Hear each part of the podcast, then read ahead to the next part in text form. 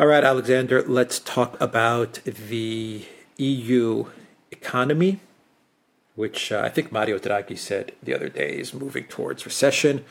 Uh, we can talk about the German economy, which is in recession. And uh, I think the the accession talks between uh, the EU, which have been approved between the European Union, Ukraine, Moldova, Bosnia Herzegovina, and Georgia, they're, they're not going to help the, the economic situation in uh, in the European Union one bit.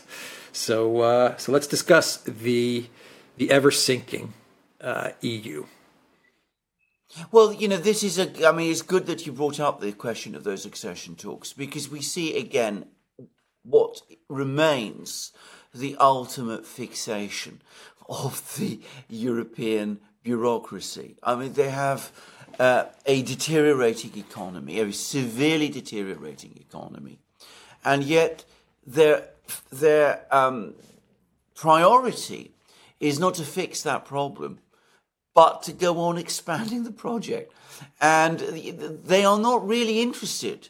This is my own sense in these deteriorating in this deteriorating situation. And of course, uh, at the moment, I mean, you know, given that there's a war on in Ukraine, starting accession talks with Ukraine is an absurd idea. It makes no sense at all. And, uh, um, you know, it, it, it just again heightens the sense of unreality about the whole way in which the EU is conducted. Now let's get back to reality. Now apparently there was a, well there was a report issued by the scientific committee of the Bundestag, the German parliament in August. It's been given almost no attention whatsoever. I finally saw a link to it thanks to um, you know a, a, piece that was written about it at the recent Valdai conference. And what it basically says is this you, the EU economy as a whole is in bad shape, has been now for a long time. Growth has been low when there has been any growth at all. Um, if you're talking about Italy, it has been in its, its economy has been stagnating now for something like a quarter of a century. In, in other words, ever since the euro was introduced. Uh, and that's basically the general story right across the whole EU, right across the Eurozone and the EU as well. But to the extent that there has been any growth driver, that growth driver has been Germany. Except Germany now is in a difficult position because the entire German model was predicated on industrial uh, on manufacturing exports, made competitive through cheap, cheap energy imports from Russia. The EU has now closed off those energy imports. The result is that um, there is no, the, Germany is not receiving cheap energy. That's increasing internal costs, domestic costs, in Germany relative to Germany's trade rivals, and that means that Germany's losing its competitive uh, position. And that is a long term problem, and the uh, report went on to say that to the extent that it can, the German government is trying to um, counter this loss of competitiveness by providing subsidies and increasing spending, but that is over time deteriorating Germany's fiscal position, and that will in time lead to higher taxes, higher tax burdens, um, problems in the bond markets, all of those things, and that will reinforce a long term policy, a long term trend of loss of competitiveness and deindustrialization. So, a very bleak picture already made worse by a sanctions war that, of course, the EU is intensifying because even as they start these talks with Ukraine, Moldova, Georgia, and Bosnia Herzegovina, they're simultaneously uh, uh, continuing increasing the number of sanctions they're imposing against Russia. So now it's well, we've talked about the diamonds, but you know they're heading apparently they're going to impose the sanctions on diamonds next week. Yeah, the the twelfth or thirteenth uh, sanctions package that they're now uh, about to launch next week. Um, so, you know, where, where is this all heading for for the European Union? I, I mean, is there anybody anybody who well, can put on the brakes here? Because this is it's obvious that that the well, EU is going to to break apart, is going going to implode on on these policies. I mean, well, Moldova Moldova has a territorial dispute. It should not be allowed into the European Union. That's obvious. And I'm not even getting into the, the economics of Moldova. I mean, obviously, it doesn't fulfill any of the requirements to enter the European Union if you believe that the EU ever had uh, requirements to maybe once upon a time it would take those requirements seriously but um, you know Moldova Ukraine obviously Ukraine doesn't fulfill any of the requirements to enter the European Union even though Ursula detached from reality Ursula gave a speech and she said Ukraine has fulfilled 90% of the reforms that uh, that the EU requires. Uh, Bosnia Herzegovina, Georgia. I mean, you know, economics war against Russia. Germany deindustrialized. There's no one, no one in all of Europe, in all of Europe, who can say, "Look, no. I despise Russia. I hate Russia. I hate Putin." But okay, enough. Mm. Well, there might be there outside of Orban, by the way. yeah, yeah, I know. well, such a person might eventually emerge, but there is no sign of them so far. What we basically have in Europe, and this is the real disaster, is we still have, in fact, we have a reinforced Merkelism, except that we don't have Merkel herself to run the system. Merkel created this extraordinary system in Europe where everything is basically run bureaucratically from the centre from Merkel's centre. You know, she ran things like a kind of Metternich, but she was sufficiently grounded in reality to keep all the various balls in the air at the same time and to keep the show on the road. Now, she has gone, her system continues. All the people that we see running things, Ursula von der Leyen, for example, I mean, they are basically um, people left over from Merkel's system. But she, of course, isn't there any longer. And they're just continuing to do the kind of things that they were being encouraged to do through the system that Merkel created without having Merkel herself able to bring them under control and to hold them in check. So, the real disaster, and the disaster for Germany, but also for the disaster for all of Europe is that this stagnation and this process of deindustrialization is becoming institutionalized and there is no end in sight to it. So, you know, they're just about able to avoid for the moment a big crisis and maybe they will be able to continue to do that just as Merkel could.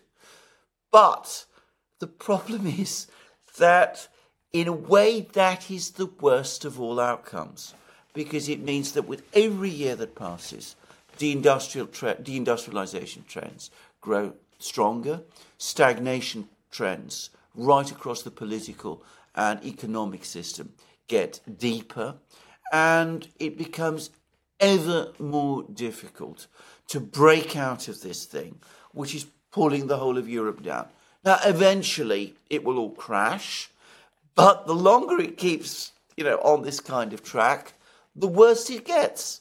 But Merkel very successfully destroyed all the alternatives, and at the centre, no alternatives, no debate, no discussion is there. no debate or discussion is allowed. Yeah, but even Merkel and Hollande, say that the two people, Germany and France, way back that, that created this system, um, even they're not speaking out against reckless moves like letting Ukraine into the European Union, which which a five year old understands is ridiculous. I mean, it doesn't take much to understand that this is ridiculous, but uh, they're encouraging this. They're encouraging the, the, the, the subsidies and the spending and uh, Project Ukraine. I mean, I don't, I don't hear Merkel coming out or Hollande. Actually, I think Hollande has actually come out with statements encouraging Project Ukraine to continue. But uh, I, I don't see them coming out and saying, look, you know, when we were running the show in Europe, you know, we showed some some restraint and, and some rationality. I mean, they're not saying that. So well, you see, it seems like everyone on Europe is on board with the destruction of Europe, of the EU, destruction of the EU. Yeah, but this is the irony about Merkel, because of course she is both discredited personally even as her system endures. She uh, uh, um, um, controlled the system, but to the extent that she exercised control, her control was actually resented by the people who are in charge. So now the teacher has gone, and without the teacher, the class, you know, just does what it wants. And they're not prepared to listen to the teacher. And the teacher herself is afraid to speak out. I don't know what Merkel herself thinks about this whole situation. But as I said, she's so discredited that she doesn't want to end up in the same sort of situation that uh, Gerhard Schroeder, her predecessor, is in, where he's in, in the doghouse. I understand his pension has been taken away. He's lost all the um, positions that he was entitled to have as German as a former German chancellor. His own party, the SPD, has repudiated him. You see the ruthlessness of the system towards any kind of dissent. But of course, this is all the structures. This ruthlessness is, the, is, is something that Merkel herself created. So, what we have is a Europe trapped into immobilism and stagnation continuing on automatic pilot because the pilot herself has left the bridge and there's no one to take her place. I, I agree, and uh, my my final question and comment is that you're right. It's you know I I live in the European Union you at one time lived in the European Union, though some would argue that you, you are still living in the European Union, being based in the UK. Who knows? Maybe that's a separate video for another time. But, um, you know, it, it is a ruthless system. The EU is absolutely a ruthless uh, system. But um, what good is the ruthless system if the system is, is being pushed towards collapse? I, I mean, you understand what I'm saying? I mean, yeah, these these people they love their power. They love uh, you know running the, the, the European Union. They love the control they have over all the citizens of Europe. But uh, what good is it if if you're moving this car towards towards the cliff? Uh, who's who's going to pay for uh, for uh, Ukraine, Moldova, Bosnia, and, and uh, Georgia? uh, when they enter the European well, Union. Who's going to pay for this now that Germany is is in recession and is it has been completely uh, crushed? Because in the past, Germany would pay for all of this. Germany would pay well, for. For, for, for, for the for the countries in, well, in, in the south or for the Eastern European countries. It was Germany that flipped the bill. Who's going to pay for it now? Uh, real quick, Alexander Bloomberg read an article uh, the other day, yesterday, with the title EU mulls alternative Ukraine funding plan to bypass Hungary veto. And in the article, it says that because Hungary is blocking the 50 billion to Ukraine, the plan from the EU now is a proposal which would involve national guarantees from member states to raise funding in the markets should Budapest block the review of the EU's long-term budget which includes the package and requires the u- u- unanimity. According to people familiar with the discussions, the money for, to Ukraine, the 50 billion, because uh, Hungary is blocking it. From what I'm getting from this, the EU plan is we want the member states to take out loans and guarantee those loans to, to go to Ukraine to raise money. And that money that they're going to raise is going to be sent to, to Zelensky. So, I mean, exactly. this is such madness, but who's paying for all of this? Well, ultimately, all the bills come, and of course we do. I mean, when I say we do, I mean European citizens do. I mean that's that's the thing to always understand about this, and of course this mechanism that Bloomberg is talking about. I mean, bear in mind what it ultimately is is a form of eurobonds. Remember, the whole system was not supposed to result in eurobonds being created. The Germans oppose eurobonds inexorably. Uh, uh, um, um, eurobonds are now starting to appear because the European Commission wants Eurobonds. Um, and if you really want to understand why they're so intent on pressing forward with EU expansion, again, it's you see they, they are not focus they, they they're not focused upon the economics of any of this. They do sense that there are problems with the project so their their own feeling is we've got to go on, keep on expanding. Because if we don't, if we don't expand, if we don't integrate more deeply, if we don't expand territorially, the whole thing will start to fall apart even faster than it is doing at the moment. So we just keep going. We keep moving on. We, we can't address the underlying problems in the system, because if we did, that would call the whole system into question. So all we can do is press forward, press forward with these Eurobonds ideas, which circumvent sovereign states, clear violation of the treaties. But you see that that's how they're thinking. And at the same time, of course, we press on with expansion as well. And in the meantime, things within the EU continue to get worse. And by the way, you asked about Britain. You mentioned Britain. Britain, of course, is in exactly the same situation because, of course, we left the EU, but the EU system, the Merkel, Merkelism, essentially, it's the extraordinary thing about this. Merkelism in Britain has got worse since we left the EU because uh, we've already talked about this, how um, all of the dissident forces that you know were uh, rose up in the 2015-2016 period. Corbyn, Farage, the people who uh, navigated through the Brexit referendum, all of them, all of them have been neutralised and they've been banished to the margins and driven out of the system, and so that the establishment, the Merkel type establishment, is in control here. But We've just had a report from the Bank of England, of all places, in which they also say that Britain is now a high tax, stagnating economy. Sounds exactly like the EU. But how has that come about? It's because Britain is pursuing essentially, ultimately, the same type of policies that the EU is.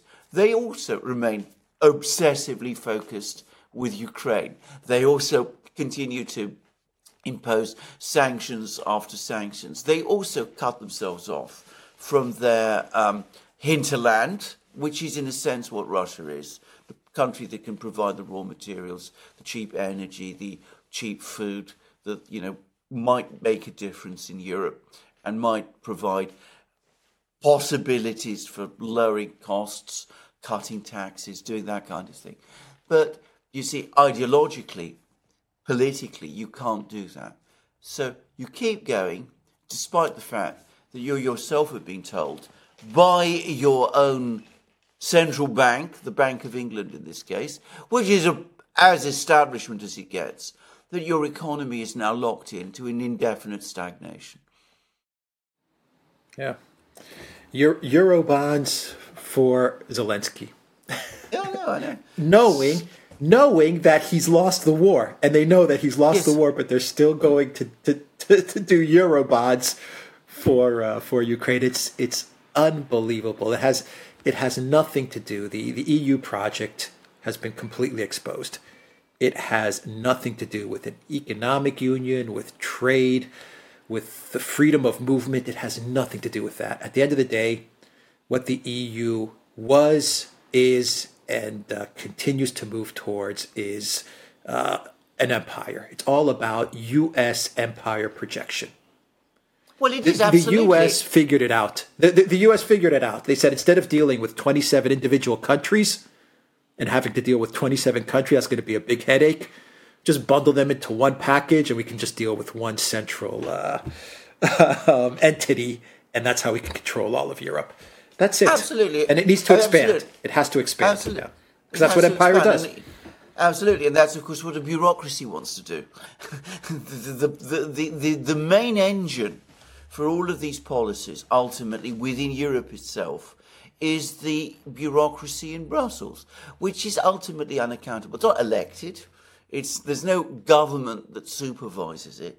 I mean, there are lots of governments. When you've got lots of governments and no single one government, then of course essentially they're able to play uh, one government off against each other, the other. They can do all of these things, and of course they want to aggrandize and increase their size and power, which by definition is what bureaucracies do. If you leave them out of control, if you leave them unchecked, that's what they do. So they're very happy to go along with the imperial enterprise because, from their point of view, that plays exactly into what they are. But of course, coming back to what we said, it's all based on unreality. And in the end, it is unsustainable. But the damage it is doing in the process is colossal. And to be honest, I don't know that Europe, as a civilizational entity, as a center in world affairs, is ever coming back. I mean, we had Josep Borrell going to China recently, saying, you know, why don't you take us seriously? And you could almost see the Chinese laughing behind their hands. Yeah, it's not coming back. Not in our lifetime, that's for sure. It's not coming back. Yeah, I think I think Europe is is openly mocked around the world now. I mean, openly mocked and disrespected.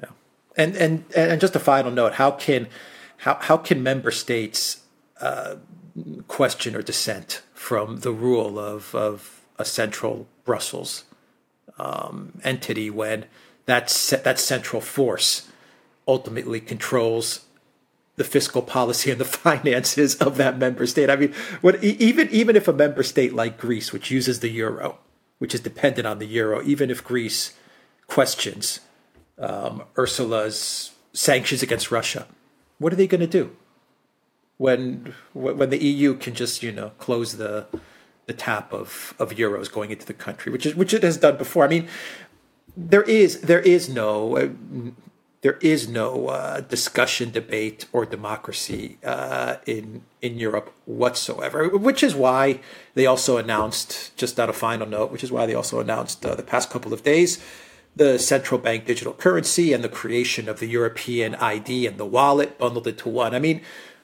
the, more more control and authoritarianism is is where they're heading. Expansion and more authoritarianism.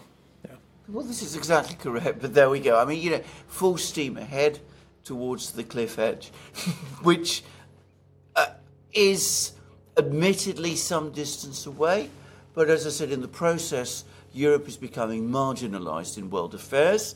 It's, uh, be- it's no longer the cultural powerhouse it has always been in the past. I mean, you know, right all the way back to the ancient Greeks, Europe was one of the great power, intellectual and cultural powerhouses of the world. Well, what sign of that is there anymore? Maybe some distance away, but uh, what? Here's a, here's a final thought. Uh, what what happens now that they've committed themselves to letting Ukraine into the European Union? What happens when uh, when Russia, if let's not say when, if Russia decides to uh, how, how could I say this? Decides to to move ahead and and swallow up uh, Ukraine. I mean, what, what happens? Well, or, or Ukraine is so is so utterly defeated in this conflict that there is no more Ukraine for all intents and purposes. I mean, what happens then? Now that you, the EU has committed themselves to Ukraine's entry to the European Union. Well, the, the, the, the world sees that the emperor has no clothes because there's nothing they can do. They'll run to the Americans and plead for them to them for the Americans to do something. And of course, who the, what? what the Americans will do in that situation, nobody knows. But the reality is that they have no power to prevent that thing. In fact, in reality, their power is diminishing. Bear in mind, they can't even produce shells. I mean, you know, 4,000 shells a, a month is all they can make. So, I mean, you know, uh, uh, I mean, that, but, I mean, that's, that is all they can do. And as I said, they will be exposed, like the emperor was exposed when it was shown that he had no clothes. I mean, uh, are there any legal issues or any? I mean, you know, they're opening up accession talks with a state that could potentially not exist in in a year or two, or or exist under the umbrella of of, of Russia's uh, influence. I mean, you just call it off. You know, well, I, uh, we're calling off the accession. Well, I, I, I mean, the talks. I, presume, I presume that that is in practice what they would do. I mean, you know, if, if Ukraine is brought immediately into the EU and then Russia conquers it, as I said, I mean, it'll be, it, it, I mean, they will, they will be left looking completely ridiculous. And as I said, they'll run to the Americans, and you know we'd see what the Americans do in that situation. But if the accession talks are prolonged, you know, a couple of years, and Ukraine collapses in the meantime, then they will, I suspect, as the word says, they will suspend them. They will say they will wait until Ukraine is once again free and strong and has all its territories, including Crimea, back, and that's when they will resume. And they will keep the mirage, you know, continuing, you know, fooling people in Ukraine that one day this will happen. Yeah. All right, we'll end it there. The Duran.locals.com. We are on Rumble, Odysee, BitChute, Telegram, Rokfin, and Twitter X. And go to the Duran shop. 20% off. Use the code the Duran 20 Take care.